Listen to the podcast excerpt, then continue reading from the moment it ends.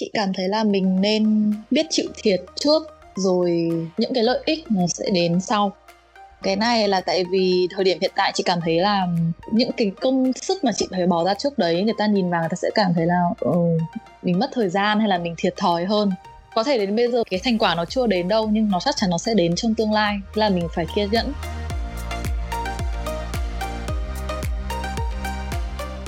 Chào mừng các bạn đến với podcast Cùng Đi Đức, chuyện những câu chuyện chia sẻ dành cho những ai có ý định học tiếng Đức, du học Đức, mong muốn được học tập và làm việc tại đây, hoặc chỉ đơn giản là có hứng thú với đất nước này, cũng là góc giải đáp những thắc mắc liên quan tới chủ đề trên.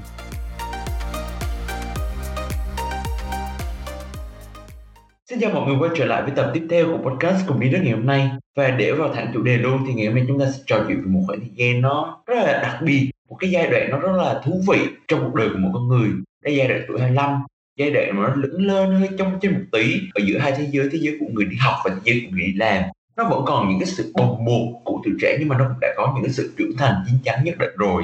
Thì những cái trải nghiệm đấy, những cái cảm nhận ở cái tuổi hai mươi lăm như thế nào, và bản thân một người đã đi qua, đã thay đổi và đã rút rút ra được những bài học gì của mình, thì tất cả sẽ được khách mời của chúng ta ngày hôm nay, đó là chị Hương. Thì chị đang học những kỳ cuối của trường đại học Khoa học Tổng hợp ở Hamburg. Và trước đây chị Thu Hương còn là phó đối ngoại của hội sinh viên Hamburg trong hai khóa liền, đây là khóa năm và khóa sáu. À, với bản tính là một con người luôn muốn thử những điều mới, luôn không ngừng trải nghiệm, không ngừng sống hết những cái thời gian tuổi trẻ của mình, thì chị Thu Hương đã có rất nhiều cái sự nhìn nhận cũng như là nhiều góc nhìn về cái hành trình tuổi trẻ của mình. Và đến bây giờ ở một cái độ tuổi mà mình ở giữa hai thế giới như thế, thì chị đã có những chia sẻ gì? Thì ngày hôm nay trong tập podcast này chúng ta sẽ được nghe chị Hương kể từ chính những trải nghiệm, từ chính những suy nghĩ của mình. Còn bây giờ thì chúng ta sẽ cùng nhau đến với phần chính của tập podcast ngày hôm nay nhé.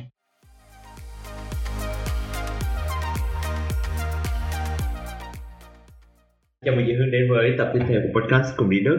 Như hôm nọ mình đã có trao đổi với nhau một xíu rồi, thì hôm nay mình sẽ trò chuyện một xíu về cái cột mốc hai mươi lăm. Đấy là một cột mốc khá là thú vị mà chị vừa mới trải qua. Mình sẽ nói một xíu về những cái điều mà mình đã trải qua trong khoảng thời gian gần đây, một số so sánh với lại quá khứ, cũng như là những thứ mình đã học hỏi, những thứ mình nhìn nhận được trong cái quá trình mà mình đã đi qua. Thì không biết là cái cảm giác ban đầu chị khi mà mình vừa cán cái cột mốc này nó như thế nào? Chắc một hai tuần trước gì đấy vậy?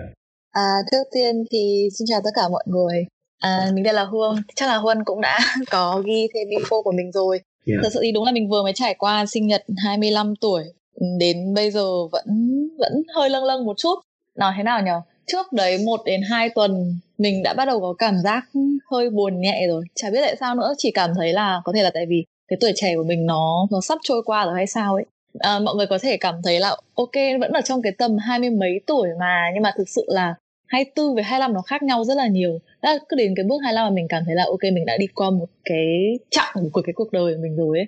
Nó, nó là một cái cảm giác rất là khó để diễn tả, không biết phải nói như nào, mà nhất là khi mà mình đang ở một cái nơi gọi là đất khách quê người, xung quanh không có gia đình. Không phải là mình mới sang Đức, nhưng mà tự dưng càng gần đến sinh nhật thì mình lại cảm thấy cái, cái sự quan trọng của việc ở gần gia đình hơn ấy. Dạ, yeah. Nhưng mà đấy là cái khoảng thời gian trước khi mà chị đến cái mốc hai mươi lăm, nhưng mà bây giờ mình đã qua được một khoảng thời gian, thì có một sự thay đổi nào đó trong cảm giác lâng lâng đấy của chị không? Uhm, chị cảm thấy là chị chị thực sự trưởng thành rồi. À, không biết mọi người thấy thế nào, nhưng mà có thể là mọi người đã từng nghe là con gái thường sẽ luôn già đời hơn trước con trai, đúng không?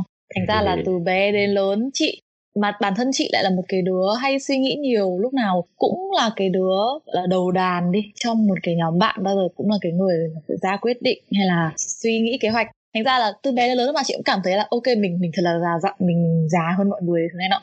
Nhưng mà đến cái lúc mà hai mươi lăm tuổi rồi chị nhìn lại, lúc này chị mới thực sự cảm thấy là bản thân mình chín chắn và trưởng thành thật. Nó không phải là cái cảm giác là kiểu tưởng là mình lớn hay là tưởng là mình già đâu. Đến tầm này là chị cảm thấy là chị có thể đảm đương và đương đầu với những cái quyết định trong cuộc sống, nghĩa là được như nào nhỉ? Um... Kiểu như là chịu trách nhiệm hoàn toàn cho cái cuộc sống ừ, của mình. Đúng rồi. Nghĩa là đây nhá, từ cái hồi mà mười chín, lúc chị mới sang Đức cho đến cái tầm hai mươi tư tuổi đi, mình cái khoảng thời gian đấy đi, chị cảm thấy lúc đấy là chị đang được thử nghiệm lớn. Nghĩa là ok, mình mình được phép quyết định hoàn toàn trong cuộc đời mình. Thế nhưng mà nếu mà mình có sai ấy, thì vẫn sẽ có bố mẹ, có thể là hay là ai đấy, người lớn hơn uh, yeah. sẽ hỗ trợ mình, sẽ sẽ giúp đỡ mình chẳng hạn. Nhưng mà thực sự đến cái thời điểm này thì chị cảm thấy là chị không thể nào nhận được cái sự giúp đỡ đấy nữa, mà chị bắt buộc phải tự đứng trên cái đôi chân của chị rồi. Nghĩa là từ cái thời điểm này trở đi, chị cảm thấy là mọi cái quyết định của chị là nó ảnh hưởng đến cuộc đời chị về sau này, và có thể sẽ không có ai có thể giúp đỡ chị, kiểu can thiệp vào cái cuộc sống của chị nữa. Thì thực sự đến bây giờ chị mới cảm nhận rõ cái điều đấy. Dạ yeah, ok, tức là chị vừa bảo là mình có cảm giác là mình thực sự trưởng thành rồi, nhưng mà chị có thể chẳng hạn đưa ra một cái ví dụ cụ thể là trong cái công việc nào đấy chẳng hạn, trong cái việc nào đấy mình đã hành xử rất là khác đi so với trước đây, và cái tâm thế của mình đối diện với nó cũng khác đi so với trước đây. Uhm, để nói một cách đơn giản nhất thì mọi người có thể nhìn vào cái tình hình tài chính. Thực ra thì chị ở Đức đã được sáu năm, và sau hai năm đầu tiên chị đã không còn xin tiền của bố mẹ nữa, nghĩa là không cần nhờ đến sự trợ giúp về tài chính của gia đình. Tuy yeah. nhiên thì cái khoảng thời gian đấy mình vẫn luôn cảm thấy nghĩ là ừ mình, mình tự làm, mình tự ăn, mình tự kiếm, mình tự đi chơi, vẫn tiết kiệm bỏ tiền ra đi du lịch này, bỏ tiền ra mua sắm vô tội vạ. Tại vì chị luôn cảm thấy là kể cả chị có thiếu ở bên này hay chị cần thì bố mẹ chị vẫn có thể hỗ trợ chị được. Thế nhưng okay. hiện tại bây giờ khi mà chị đang bắt đầu đi làm, kiểu bắt đầu bước dần ra khỏi cái cuộc sống sinh viên và tiến vào cái cuộc sống của người trưởng thành đi làm ấy, thì chị lại cảm thấy là bây giờ không thể nào mình quay lại mình xin tiền bố mẹ được nữa. Nó rất là buồn cười khi em mình cảm thấy mình là một người trưởng thành, mình là một người lớn mà mình lại quay lại mình vẫn còn sống nhờ vào bố mẹ. Thì bây giờ chị sẽ phải cẩn trọng hơn trong cái việc chi tiêu, nghĩa là biết tính hơn cho tương lai, uh, biết tính toán hàng tháng như nào. Cái mà khi mình cảm thấy khi mà mình thiếu ấy, mình không có đủ tiền ấy, thì mình sẽ phải kiếm từ cái nguồn nào chứ không phải là gia đình nữa. Thế nên là đợt vừa rồi có một cái sự thay đổi nhất là để kỷ niệm năm hai mươi lăm tuổi, chị đã quyết tâm đăng ký một lớp học đầu tư tài chính. Không phải là chị định đầu tư hay tài chính riêng, mà chị cảm thấy là đấy là những cái kiến thức mà một người lớn, một người kia trưởng thành nên có để mà mình tự quản lý cái tài chính, tự quản lý chi tiêu của mình. Tại vì yeah. vốn cái ngành học của chị nó không có liên quan gì đến kinh tế cả, có một chút để chị học marketing thôi, thế nhưng mà nó nó không có đủ. Nên là chị quyết tâm là ok, chị sẽ đăng ký học thử. Tại vì thực ra chị đã tính là chị sẽ đọc về cái chủ đề này nhiều lần rồi, chị có thể tìm hiểu sách, tham khảo sách. Thế nhưng mà cái cảm giác mà khi mà mình đăng ký một cái lớp học ấy, mình ngồi xuống mình phải tham gia vào cái lớp đấy mà mình nghe một cái người khác giải thích cho mình, nó sẽ dễ tiếp thu hơn là mình tự mày mò mình lên trên mạng đọc chẳng hạn. Thì tự dưng chị cảm thấy đấy là cái quyết định đầu tiên sau hai mươi lăm tuổi để thể hiện chị là một người đã trưởng thành. Ừ, ngay lập tức là khác hẳn về vấn đề tài chính của mình luôn. Tức là chị đã có rất nhiều sự thay đổi trong cái suy nghĩ của mình. Thì vậy thì đối với chị hiện tại bây giờ, điều gì là quan trọng nhất nhỉ? Tức là trong cái cách mình nhìn nhận vấn đề, có thể là trước đây nó có thể là thời gian dành cho việc đi chơi này nọ, có thể ví dụ như thế, nhưng mà bây giờ đối với chị điều gì là quan trọng nhất? Chị nghĩ hiện tại đối với chị quan trọng nhất xung quanh cuộc sống của chị đó chính là công việc. Nhất là trong cái thời điểm corona vừa rồi diễn ra ấy, thì cái cơ hội làm việc của mỗi người như nào nhỉ, nó không có nhiều. Thực ra trước corona là chị có làm rất là nhiều việc khác nhau, nhưng mà chị vừa chị vừa đi làm bồi, chị vừa làm freelance, mà chị vừa làm kiểu làm student, là working student cho một công ty chẳng hạn. Thế nhưng mà cái thời điểm corona diễn ra, chị đã phải nghỉ hơn một nửa số việc đấy, và đến lúc đấy chị mới thực sự chị kiểu hoảng loạn. Chị bảo ừm mình sẽ phải có một cái mức suy nghĩ hơn cho tương lai. Thế nên là giờ vừa rồi chị nghĩ nhiều hơn cái việc chị sẽ bỏ dần những cái công việc mà nó nó mang cái tính nhất thời đi, ví dụ như kiểu làm bồi. Thế chị không thể làm bồi mãi được, chị đã làm bồi trong suốt cả khoảng thời gian chị ở Đức làm sinh viên rồi, vì thực sự đấy là công việc không cần phải suy nghĩ, nó là cái việc làm rất là nhanh, em chả cần phải nghĩ gì cả, em chỉ cần đến em làm và em nhận nhiều tiền. Thế nhưng nó sẽ không giúp được cho tương lai của chị. Tất nhiên chị không phủ nhận được cái việc làm bồi nó hỗ trợ cho cái khả năng, cái, cái soft skill của chị, ví dụ như chị được giao tiếp tốt hơn với người ngoài này, xong rồi hay là kiểu năng động nhanh nhẹn hơn. Tuy nhiên thì đây là cái thời điểm mà chị sẽ phải bước một bước tiến xa hơn nữa, ra khỏi cái vòng an toàn của chị và lựa chọn những công việc mà nó tốt hơn cho tương lai. Thì chị đã đầu tư nhiều hơn vào cái việc tìm hiểu và lựa chọn cho cái con đường tương lai của mình. Chị không biết thế nào, có thể rất là nhiều bạn trẻ bây giờ các bạn ấy đã được hướng từ trước là lớn lên bạn ấy sẽ làm gì, ước mơ của bạn ấy đã làm gì rồi. Thế nhưng mà thực ra chị không có. Mọi thứ chị chỉ làm theo bản năng thôi, chị cảm thấy là à chị hợp với ngành nghề này, thế thì học thử đi. Hoặc là cho đến tận năm ngoái giờ này, năm ngoái là chị vẫn cảm thấy chị không biết phải làm gì trong tương lai của chị cả. Chị không biết lúc chị tốt nghiệp ra chị sẽ làm gì. Thế nhưng ở cái thời điểm năm nay thì chị biết là chị muốn làm gì rồi, và chị sắp xếp mọi cái công việc của chị để nó hỗ trợ cho cái mục tiêu tương lai. Thì đấy, đúng, nếu mà để trả lời cho câu hỏi của em thì cái chuyện gì đang là được quan tâm nhất đối với chị, nó chính là công việc. Dạ yeah, ok. Thật ra em nghĩ là cho dù là mình có được hướng ngay từ nhỏ là mình làm công việc gì hay không á, thật ra mình cũng không bao giờ là chắc chắn được, mà mình phải à. kiểu khám phá ra nó trên cái hành trình mình đi. Chứ làm sao mình biết được chắc chắn tương lai nó sẽ diễn ra như thế nào? Bây giờ cái có thể đây... mình thích tương lai như thế xưa. Ừ, cái đấy thực ra chị, chị nói ra để chị làm nhấn mạnh một cái điều là chị đã rất hoang mang trước đây. Nghĩa là kiểu mọi người hỏi giờ này, năm ngoái là chị đã phải gọi là cũng hoàn thành gần xong cái chương trình học của mình rồi và phải lựa chọn một công việc đi thực tập. Thế nhưng mà chị không biết chị thích cái gì cả, chị cũng không biết chị muốn làm cái gì cả, nên kiểu lúc đấy rất là lo lắng ấy. Cái kiểu mà tầm thời điểm đấy là mình không còn quá trẻ để mình có thể muốn lựa chọn làm gì thì làm nữa, mà cũng không đủ gọi là đủ chín chắn để mà mình cảm thấy là yeah, mình chịu trách nhiệm vào hết cuộc đời cho mình. Thế nên chị cảm thấy may mắn ở cái thời điểm hiện tại là chị đã tìm ra cái việc mà chị muốn làm rồi. Dạ ok. Vậy tức là khoảng một năm trước chị vẫn còn hoang mang thì chị đã vượt qua cái sự hoang mang đấy như thế nào, và chị khám phá ra cái mình muốn làm, mình cái mình thích làm hiện tại như thế nào chị nhỉ? Cái này thực ra nó, nó là một cái bước đi liều lĩnh. Nó nhào nhở, không phải là liều lĩnh đâu, nghĩa là chị thả trôi. Bây giờ thay vì mình cứ suy nghĩ quá nhiều, mình cân đong đo đếm xem là làm cái gì ấy, thì chị cứ làm thôi. Đã tự dưng có một người bước đến và chỉ là em làm thử cái này đi, chị nghĩ là em có khả năng, xong mà ok em thử. Hoặc là có người khác bảo là hay là em không làm cái thử ngành này đi, ờ, cái này có vẻ hợp với em, không, chị bảo ok em thử. Nghĩa là bất cứ ai bước đến đưa chị cơ hội làm gì, chị đều không từ chối, chị đều sẽ nhận hết.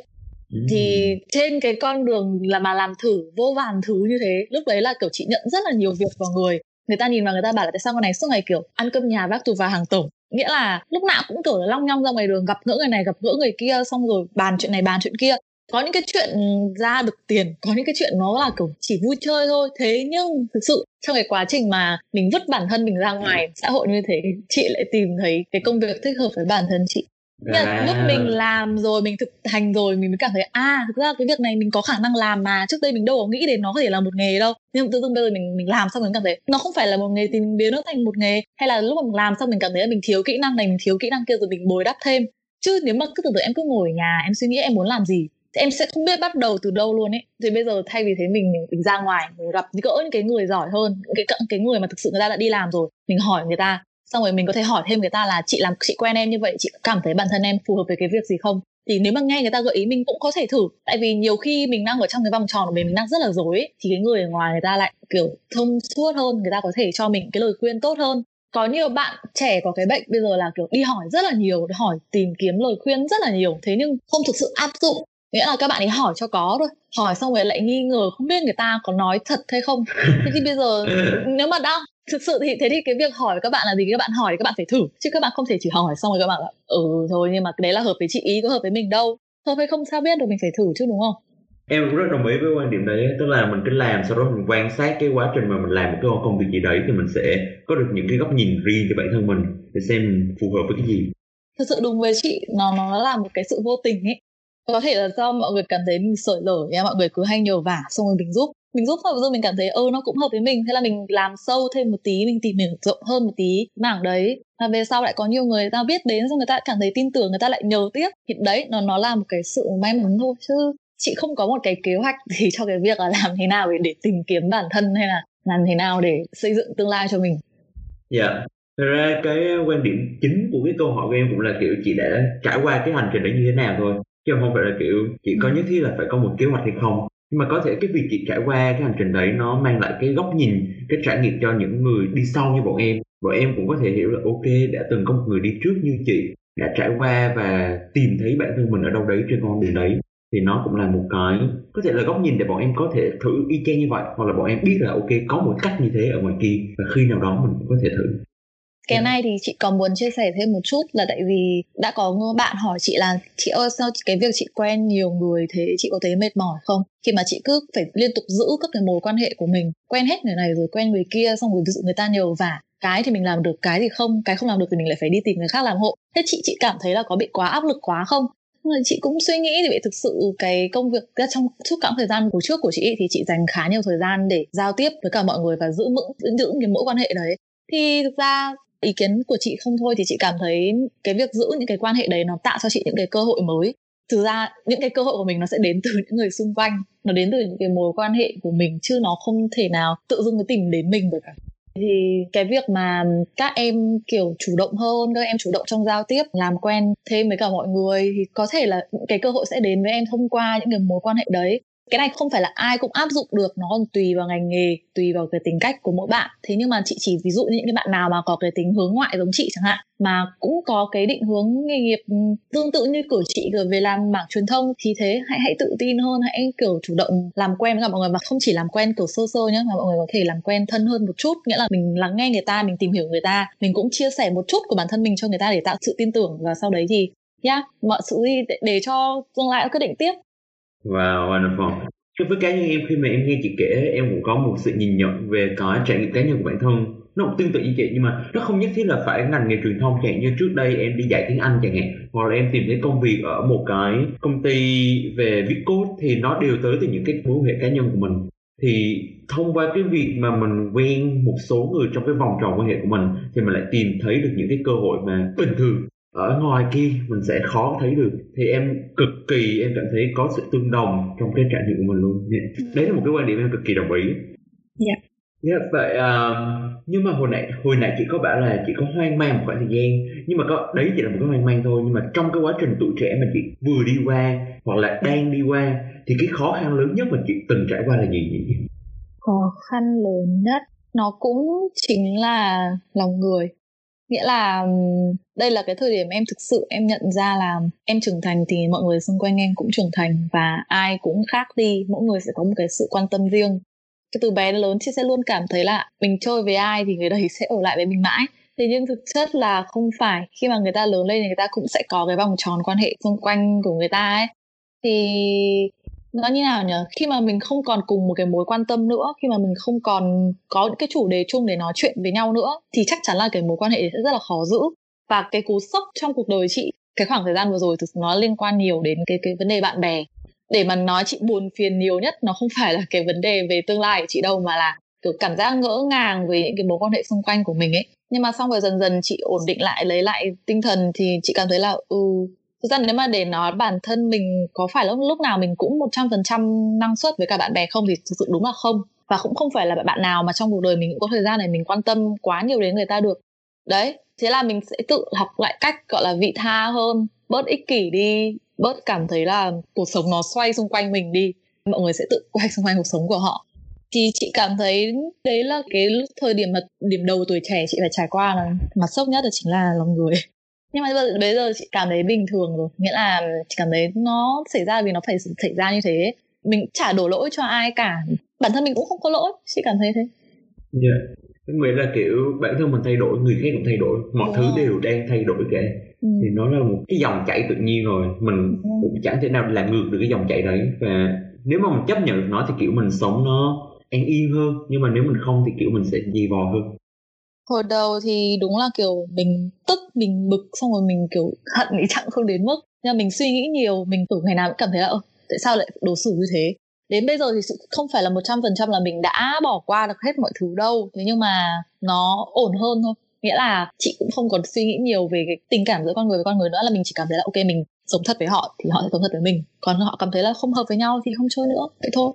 Ừ. Đấy cũng là một bài học mà chị rút ra trong cái hành trình trưởng thành của mình nhỉ. Vậy thì chị có cảm thấy là chị còn có nhiều cái rút rút nào đấy cho chính mình trong cái khoảng thời gian mà mình đã đi qua trong khoảng thời gian rồi, và đến bây giờ mình đến một cái quãng tư một đời thì mình nhìn lại và mình đã có rút rút nào đấy? Chị cảm thấy là mình nên biết chịu thiệt trước, rồi những cái lợi ích nó sẽ đến sau. Cái này là tại vì thời điểm hiện tại chị cảm thấy là những cái công sức mà chị phải bỏ ra trước đấy, người ta nhìn vào người ta sẽ cảm thấy là ừ, mình mất thời gian hay là mình thiệt thòi hơn. Có thể đến bây giờ cái thành quả nó chưa đến đâu, nhưng nó chắc chắn nó sẽ đến trong tương lai, là mình phải kiên nhẫn.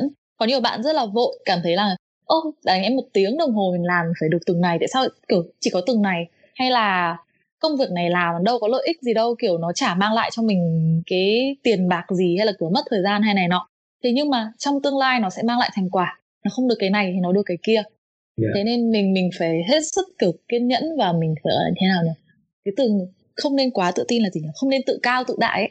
Bởi vì chắc chắn là ngoài kia còn lại rất là nhiều người giỏi hơn nữa, và có một cái vấn đề là khi có cái người nào ở cái vị trí cao hơn mình, nghĩa là người ta làm sếp rồi chẳng hạn, người ta đã chắc chắn là phải trải qua thời gian như mình rồi, và người ta có cái khả năng đánh giá được cái khả năng của mình. Thì đấy, nếu như mà để lời khuyên cho các bạn đi sau là hãy chịu thiệt thòi trước. Trước tiên là như vậy đã, đừng đừng có vội mong chờ hay là mọi thứ nó phải phải công bằng với các bạn ngay từ đầu. Cuộc sống này nó vốn là nó đã không công bằng rồi. Yeah. Nếu mà chẳng hạn như mình thay đổi góc nhìn một tí, một tí mình bỏ ra, thay vì là mình lấy nhiều tiền nhưng mình có thể học được một cái gì đó, thì đôi khi nó không hẳn mình thiệt thòi ấy. Đúng rồi. Là mình học được một cái gì đó mà. Nhưng mà với nhiều bạn thì bạn sẽ cảm thấy là cái khả năng của bạn ấy cao rồi, bạn ấy biết làm cái này cái kia cái rồi, thì bạn ấy phải được trả công cách xứng đáng. Thế nhưng mà khi mình nhìn ở cái góc nhìn của người làm chủ hay cái người mà thuê bạn ấy đi chẳng hạn, người ta đâu có biết được cái chất lượng công việc của bạn ấy sẽ như thế nào đâu.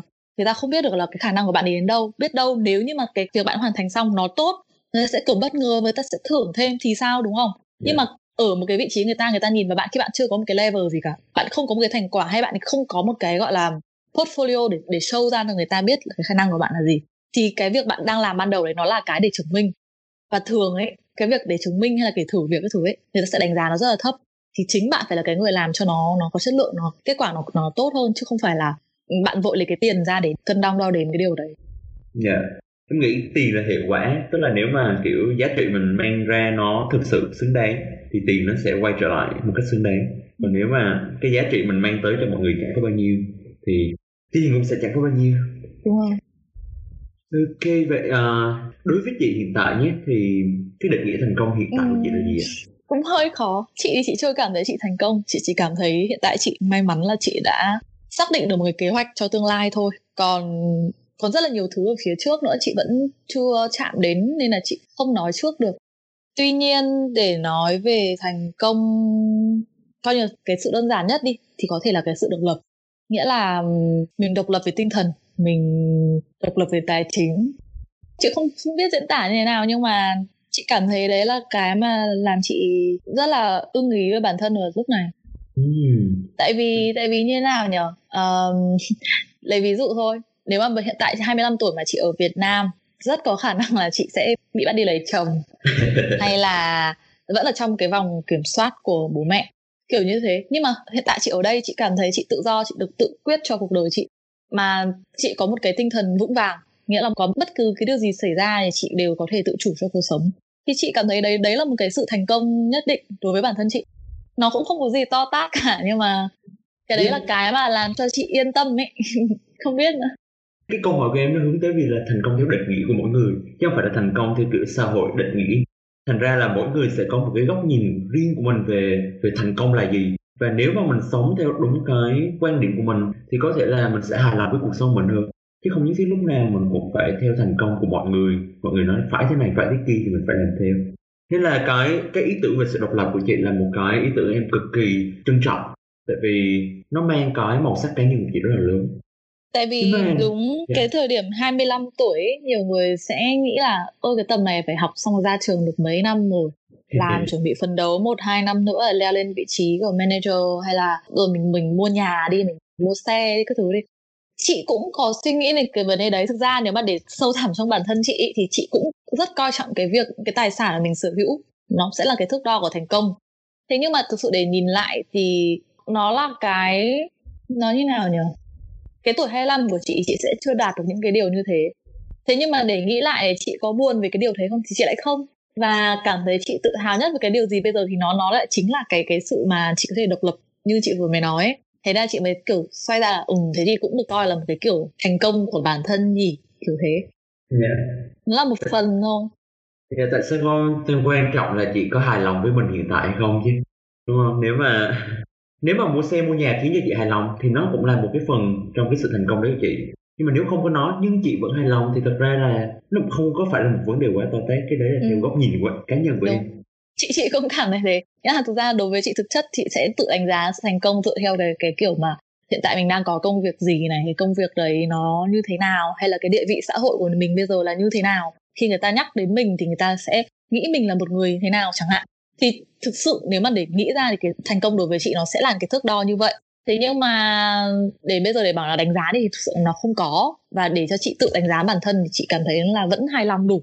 Thế nên đấy, dễ nhận biết nhất thì nó chính là cái sự độc lập của mình. Okay, wonderful. Ok, bây giờ mình sẽ quay về quá khứ một tí nhé. Tức là nếu có cơ hội quay về quá khứ để thay đổi một điều cụ thể nào đấy, chị sẽ chọn thay đổi điều gì? Và tại sao chị lại chọn điều đấy? Một điều để thay đổi quá khứ, chị nghĩ là chị sẽ để ý hơn đến việc học. Để ý hơn đến việc học. Tại sao lại thế chị nhỉ? Để, để chị sẽ tóm tắt lại quá trình. Thực ra chị học hành theo cái style kiểu tài tử. Nghĩa là hồi cấp ba bố mẹ đăng ký cho vào lớp tiếng Đức. Thì ok, vào đấy thấy cũng ngầu, mình được vào học lớp Đức. nhưng bạn không học tiếng Đức một tí nào. Nghĩa là cả ba năm cấp ba chị không học tiếng Đức ấy, chị chỉ tham gia vào các cái lớp kịch bằng tiếng Đức, nghĩa là chị tham gia vào các cái lớp ngoại khóa là chính thôi, còn không để ý gì đến việc học cả. Xong bố mẹ lại bảo là thôi bây giờ đến lúc thi đại học rồi, được chọn trường nào con thích đi. Thế chị cũng nghĩ là đằng nào chả phải đi Đức đúng không, thế thôi chị chọn luôn trường Hanu khoa Đức, mà căn bản là nó còn cũng là thi dễ, nha, chị chưa thi chị cũng biết là chị sẽ đỗ rồi nên chị cũng rất là lơ là. Xong rồi chị học được một năm, chị cảm thấy là nhưng mà bây giờ học cái ngành này chán quá. Lúc đấy mình nghĩ là bây giờ học xong thì làm gì, thì cảm thấy là mình học tiếng Đức ra mình chả biết làm cái gì cả. Thế chị bảo thôi bây giờ con muốn đi du học luôn, thì con sang con học cái ngành truyền thông. Thì lúc đấy rằng là hot trend mấy cái kiểu báo chí, xong rồi kiểu làm kiểu event sự kiện mà, thế là bây giờ nghĩ là thôi giờ sang Đức học truyền thông. Yeah. Thế sang Đức học truyền thông thì lúc đấy là có bạn trai ở bên Đức, xong rồi bạn trai đi học dự bị ở trường nào thì chị cũng đăng ký vào trường đấy. Xong về sau bạn trai về Hamburg học đăng ký trường đại học nào thì chị cũng đăng ký về trường đấy. Chị chỉ quan tâm đến cái việc là cái trường đấy nó có cái ngành nào liên quan đến ngành mà chị muốn thôi, còn chị không có kiểu nghiên cứu trước là cái ngành học này nó có môn nào mình học được này, có cái về sau mình sẽ làm cái gì, chị không nghiên cứu một tí nào luôn ấy. Các bạn là tại vì con đường học của chị nó khá là dễ dàng đi, nghĩa là chị chọn cái gì nó cũng đều đỗ, chị không thực sự suy nghĩ đến cái việc là nó có bổ ích cho tương lai của chị không hay là thế này thế nọ. Xong đến lúc mà vào học rồi, vào phát chị lại vào hội sinh viên, chị, chị thích chơi, không phải thích chơi mà chị thích tụ tập, chị thích làm kiểu hoạt động ngoại khóa từ đấy. Thế là chị lao đầu vào chị làm, làm năm nhất, năm hai. Đấy thì đến hết cái thời điểm năm hai rồi, là cái lúc mà em thực sự em phải suy nghĩ trong tương lai của em rồi. Đến lúc đấy là em sẽ phải chọn những cái môn mà nó liên quan đến cái ngành về sau em muốn làm. Đến lúc đấy nó mới hoảng. Thì thế nó mới, chị mới rơi vào cái, cái, cái thời khắc hoảng loạn. Nhưng có một cái điều may mắn là mặc dù chị vô lo vô nghĩ như thế, thế nhưng mà những cái mà chị chọn làm này nó lại hợp với bản thân, và nó khá là liên quan đến nhau chứ nó không bị đấu đá nhau. Nghĩa là chị là con người hoạt bát đúng không, thì chị chọn đúng cái ngành mà kiểu thể hiện cái sự hoạt bát của chị. Xong tất cả những cái việc hoạt động xã hội của chị nó cũng gần tương tự với cái định hướng nghề nghiệp của chị muốn làm. Thành ra đấy là một cái may mắn. Thế nhưng mà nhiều khi chị nghĩ lại, nhỡ đâu chị không hợp với cái ngành này thì sao, mà khi mà chị liều lĩnh như thế, kiểu chị cứ nhắm mắt chị chọn bừa. Đấy, không biết nữa. Thành ra chị suy nghĩ là nếu mà để quay trở lại quá khứ, không phải chị sẽ không chọn ngành này nữa, chứ vẫn sẽ chọn, nhưng mà chị sẽ chọn nó với một cái cách mà nó cẩn thận hơn, và chị sẽ chuẩn bị cho chị nhiều cái soft skill ngay từ đầu hơn hơn là để đến cái thời điểm hiện tại, xong rồi kiểu có nhiều cái mà mình cảm thấy mình thiếu ấy, và mình ước gì là mình đã kiểu biết nó từ sớm hơn để mình có thời gian luyện tập cho nó được nhuần nhuyễn hơn.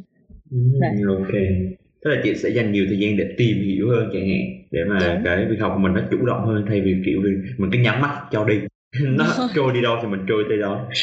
Đúng rồi. Em có thấy gần đây nhé, tức là có một sự thay đổi nhỏ nhỏ, em không biết là có phải thực sự hay không, nhưng mà chẳng hạn như em lúc mà em lướt feed Insta của chị thì trước đây em thấy rất nhiều hình ở bên ngoài, nhưng mà gần đây thì lại bắt đầu rất nhiều hình ở trong nhà nhiều hơn. Thì chị có nghĩ đấy là một cái sự chuyển giao ở cái thời điểm mà chị dành nhiều thời gian cho bản thân mình hay không? Thực ra không phải đâu. Hay là vì đó corona là... xong kiểu chạy đi đâu được. Đó là vì corona đấy. Với cả hồi trước thì khi mà Cúc thực ra cũng đúng một phần, khi mà chị đi ra ngoài nhiều là vì chị có bạn trai, xong chị có bạn bè, chị ra ngoài chơi nhiều, chị chụp ảnh ngoài liên tục. Nhưng mà đúng là hiện tại chị dành thời gian ở nhà nhiều, không phải là chị không thể ra đường, chị có thể ra, chị có thể tụ tập bạn bè, nhưng chị đã lựa chọn là chị ở nhà. Thì nó cũng đúng, em nói thế thì cũng đúng. Nhìn từ phía bên ngoài mọi người tưởng là là phải ở nhà nên là chụp ảnh ở nhà nhiều, nhưng mà bản thân chị cảm thấy ổn với cái việc chị không có giao tiếp liên tục với các bạn bè như thế. Thực ra chị cũng khá là bất ngờ, lúc nào chị cũng nghĩ là xung quanh chị cũng phải có người, kiểu lúc nào cũng phải có một ai đấy xung quanh, kể cả mình không thực sự là mình đang giao tiếp với người ta, nhưng cái, cái sự hiện diện của họ xung quanh mình làm chị cảm thấy yên tâm. Nhưng mà đến bây giờ thì, thì chị, chị cảm thấy ổn, và tự chị, chị còn thấy lười nếu như mà chị phải đi ra ngoài nữa cơ. Thì đúng, đúng là như em nói, có thể corona nó là một cái như kiểu làm cái chất xúc tác, chất kích thích để cho chị lộ tẩy ra cái, cái đặc tính đấy của chị hơn, có thể là thế. Bởi vì chị cảm thấy rất thoải mái. À, bây giờ đến khi mà bạn chị vẫn đi tụ tập, chị vẫn tụ tập bình thường, chị vẫn rất là thích tụ tập, chị nghĩ là chị tổ chức cái này, chị tổ chức cái kia, chị vẫn rất là muốn. Nhưng mà để bà chị ở nhà một mình, chị cũng rất là thoải mái luôn ấy. Kiểu, kiểu nhiều khi đi làm cả ngày, đi công tác thứ, xong rồi chỉ mong là được về nhà để nằm. Đối với chị nó cũng là cái niềm vui rồi. Nhiều khi mọi người hỏi cuối tuần làm gì, nhiều khi chị chả thích đi đâu cả. À, có thể cái tuần mình quyết định mình đi nướng thịt, nhưng có những tuần chị cảm thấy chị chỉ muốn ở nhà làm cấy phim thôi. Nó khác, nó khác với cả trước kia. Ngày xưa thì nói thật là đúng kiểu tuần nào cũng mài mặt ở bar, hay là đi uống rượu, hay là đi nhậu, hay là tụ tập ở nhà bạn, không ở nhà mình đâu. Còn bây giờ chắc là già rồi hay sao ấy, chỉ thích ở nhà thôi. Đâu những cái ai thích ở nhà mà là già đó chị. Nhưng mà có thể là ừ. kiểu mình khám phá ra một phần khác của bản thân mình, tức là cái phần kia nó vẫn ở đấy nhưng mà mình bổ sung thêm một phần mới để mình ừ. kiểu đa dạng hơn. Nhiều khi chị cần là chị bị đa nhân cách ấy. Với cả chị cũng là cung song tử nữa, thế là chị không biết nữa, không biết những các bạn cung song tử khác như nào, mà chị cảm thấy chị chính là một song tử điển hình. Như thế nào vậy nhỉ? Ừ, nghĩa là ở bên ngoài rất là hoạt bát nhưng mà người ta sẽ không thực sự hiểu chị đang nghĩ cái gì, và đúng giống như kiểu là có hai nhân cách, đó là một con người kiểu bay nhảy và một con người kiểu trầm tư suy nghĩ. Có những người thì người ta tương đồng hoàn toàn luôn về cái xu hướng tính cách ấy. Nhưng mà chị thì thực ra chị là một cái kiểu người mà người ngoài nhìn vào không biết thực sự chị đang nghĩ gì, nghĩa là chị sẽ giấu cái cảm xúc của chị đi rất là rõ, rất là tốt, nghĩa là chị có khả năng giấu cái cảm xúc của chị. Thì đấy là chính là một đặc điểm của cung song tử.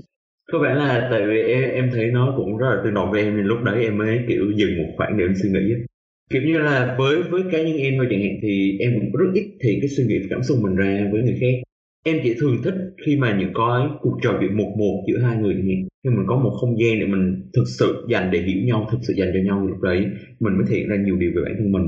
Nhưng bình thường trong cuộc sống hàng ngày thì rất ít khi mà người ngoài có thể hiểu được thực sự mình là ai. Thì Ô, đấy là một sự điểm tương đồng rất là lớn nên là thành ra lúc nãy em mới kiểu ngưng lại một phút. Dạ, chuẩn chuẩn giống chị luôn. Nghĩa là chị đúng là chị thích cái sự trò chuyện mà nó sâu hơn như thế này, hơn là nếu như mà kiểu ngồi giữa một cái đám đông. Chị sẽ không bao giờ thể hiện ra là ôi ta đang buồn vì điểm kém quá, hay là kiểu hôm nay thất tình, hay là nha, chị sẽ không bao giờ thể hiện cái điều đấy ra. Và chị sẽ khi mà chị đang có vấn đề ấy, chị sẽ không lập tức tìm đến một người nào đấy để kể đâu. Cái việc đầu tiên chị làm là chị sẽ tìm cách giải quyết cái việc đấy một mình. Xong rồi yeah. ví dụ đến một cái lúc ở đấy ngồi xuống mà bạn hỏi, chị không giấu, chị sẽ không giấu. Khi mà ai hỏi chị sẽ kể, chị sẽ tâm sự. Nhưng mà đấy là chỉ một cái dạng là mình tâm sự thôi, nghĩa là cái quyết định của người ta hay là cái lời khuyên của người ta lúc đấy thực sự nó không ảnh hưởng gì đến cái quyết định của mình nữa rồi. Yeah.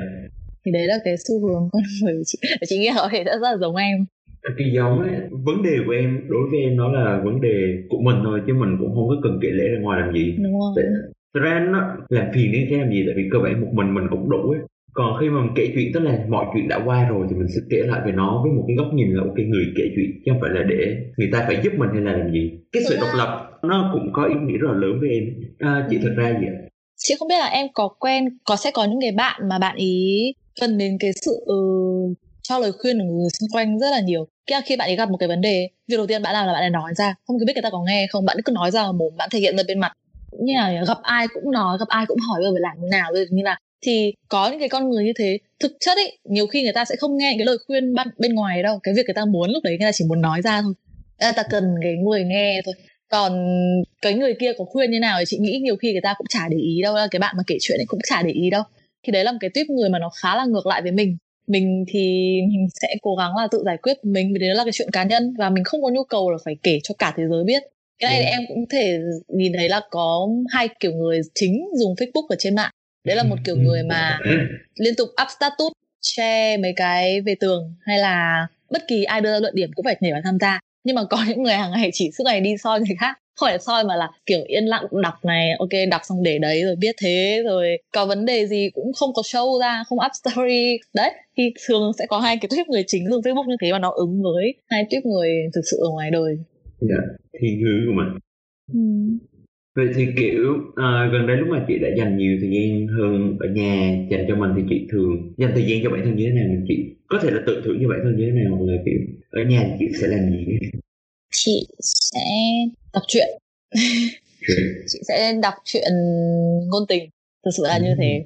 Tại có một thời gian thì đọc nhiều cái chuyện mà trinh thám rồi sách khoa học, nó hơi kiểu bị hơi bị mệt đấy, tại vì chị dành phần lớn thời gian trong tuần để làm việc về sáng tạo, là chị phải suy nghĩ về nội dung, phải sắp xếp. Nên là lúc vào đọc sách thì chị lại không muốn tìm về những cái sách để suy nghĩ nhiều nữa. Chỉ có khoảng thời gian nào mà thực sự là được nghỉ dài, không phải làm việc thì chị mới tìm đến những quyển sách như thế thôi. Còn để mà giải trí nhanh trong cuối ngày hay là cuối tuần thì chị sẽ thường lựa chọn đến những kiểu phim giải trí ở hài hước.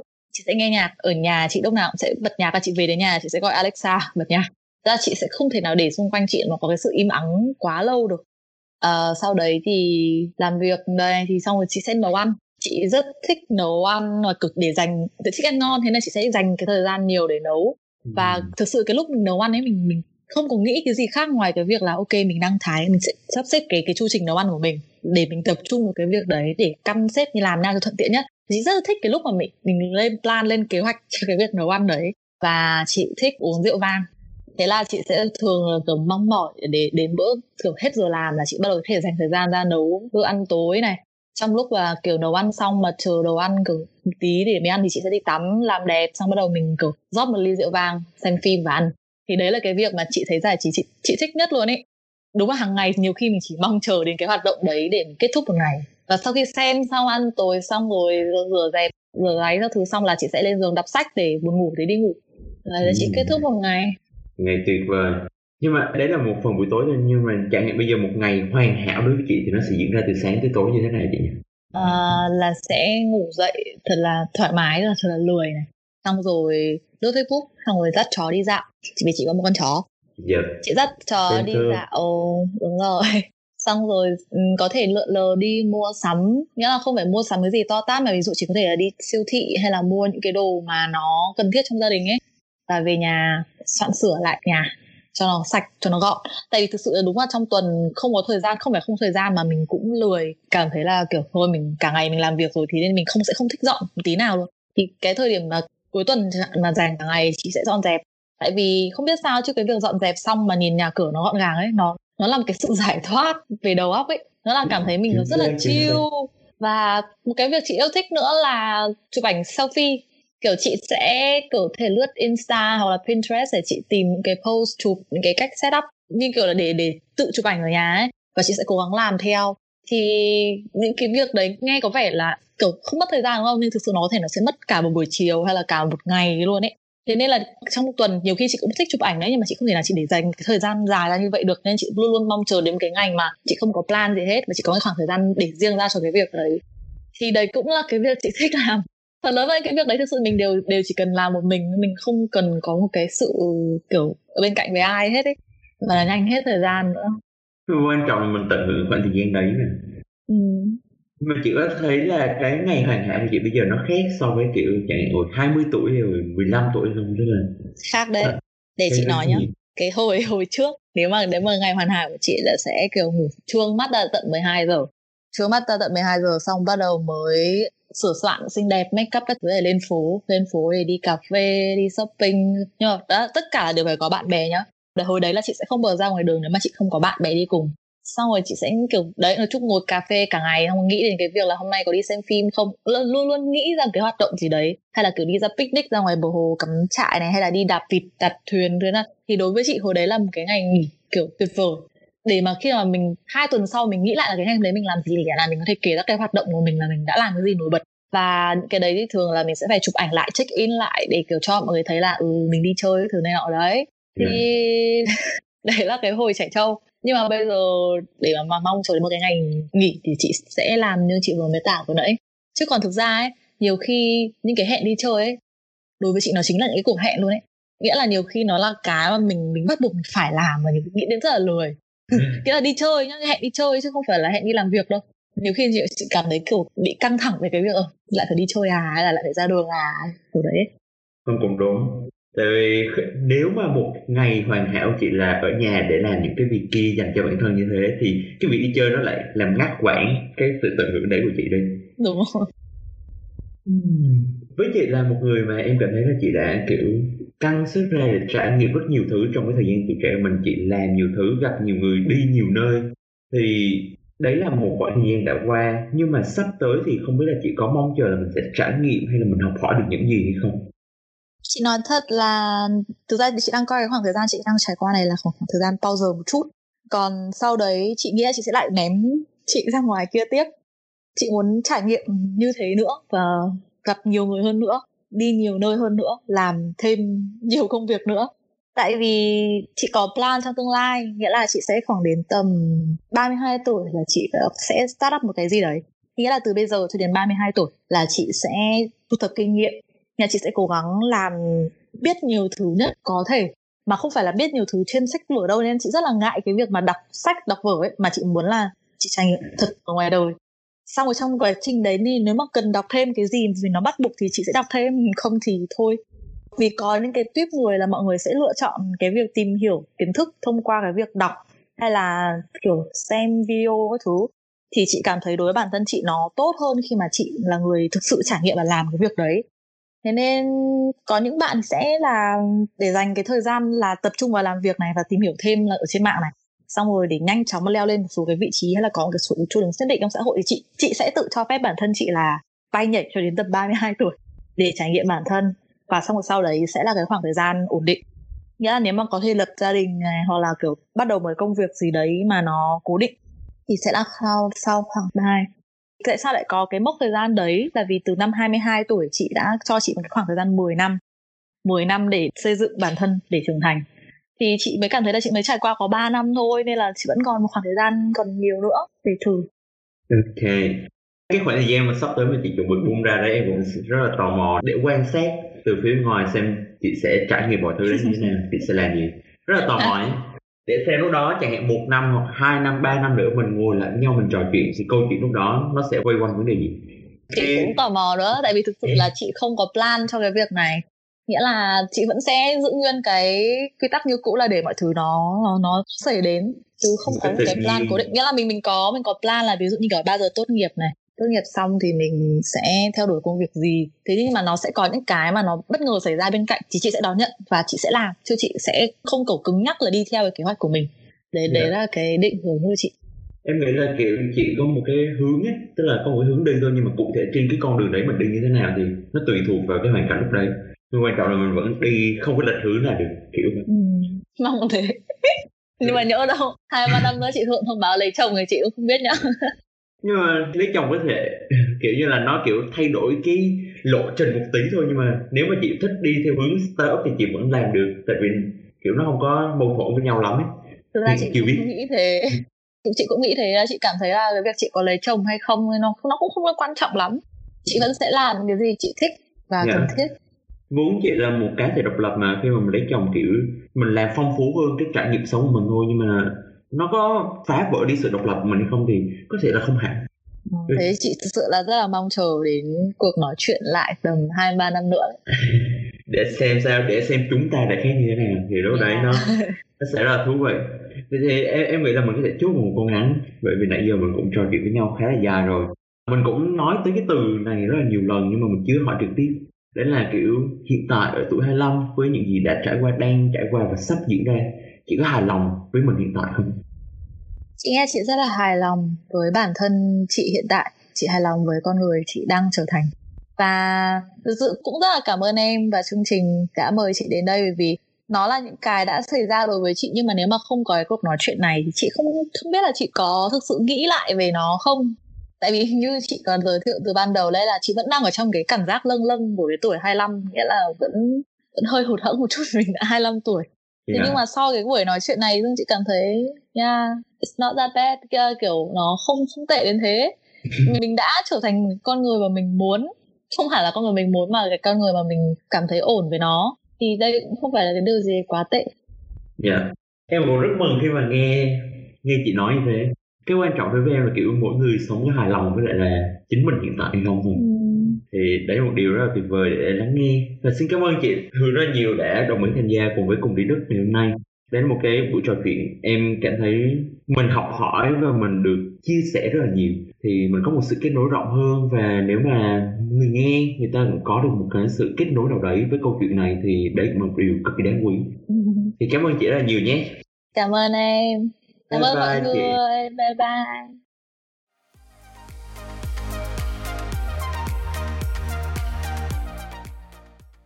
Ok, và đấy là phần khép lại của tập podcast ngày hôm nay. Cá nhân mình cũng là một người đang đi trên hành trình tuổi trẻ đầu tuổi hai mươi đấy, thì mình cảm thấy là những cái câu chuyện của chị Thu Hương nó tiếp thêm rất nhiều sức mạnh cho mình.